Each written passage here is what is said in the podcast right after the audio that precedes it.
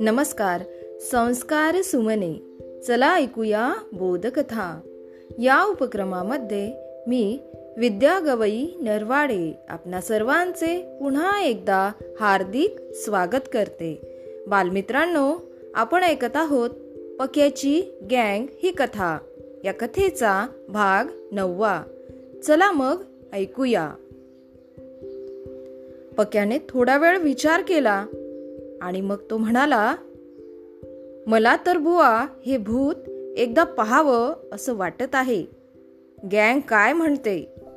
काउबॉयने एका दगडाला लाथ मारली. चलो यार त्या भूताची ऐशी तैसी उसको सीधा करेंगे. फॅटीनेही आपली जीन्स वर खेचली आणि खालचा ओठ पुढे काढला. मग ठरलं तर आपण जायचं. फॅटी तू बिट्टू आणि हिर्या येणार ना रे तू हिर्या का घाबरलास भूताला? पक्याने विचारले. तुम्ही जाणार असलात तर मी पण येणार आणि माझ्या गळ्यात ताईत आहे. त्याच्या पुढे भूताचं काही चालायचं नाही. हिऱ्याने आपला भला मोठा ताईत सर्वांना दाखवला. मग असं करा. तुम्ही तिघे समोरून जा. आणि भूत दगड मारायला लागलं की तुम्ही पण त्याच्यावर दगडाचा मारा करा. मात्र काळजी घ्या हा. दगड बिगड लागू देऊ नका. झाडाच्या आडोशाला उभे राहा. मी आणि काऊबॉय असे ह्या बाजूनं झाडीतून त्या भूताच्या मागल्या बाजूला जातो आणि मग दोन्हीकडून करू त्याच्यावर हल्ला. पक्याने आपला प्लॅन सगळ्यांना समजावून सांगितला. आणि मग तो आणि काऊबॉय लपत छपत वळसा घेऊन निघाले.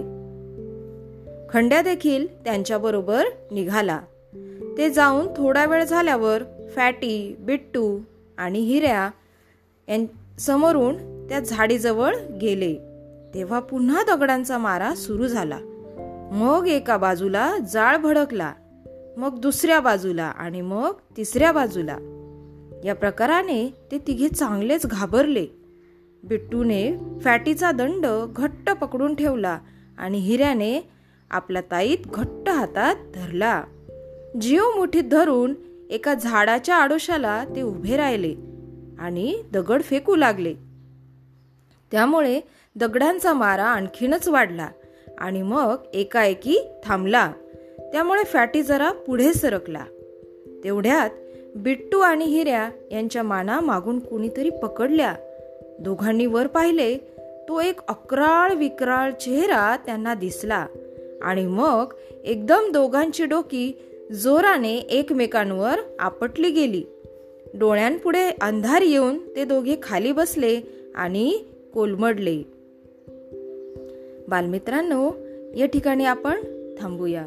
उद्या पुन्हा भेटू कथेच्या पुढील भागामध्ये.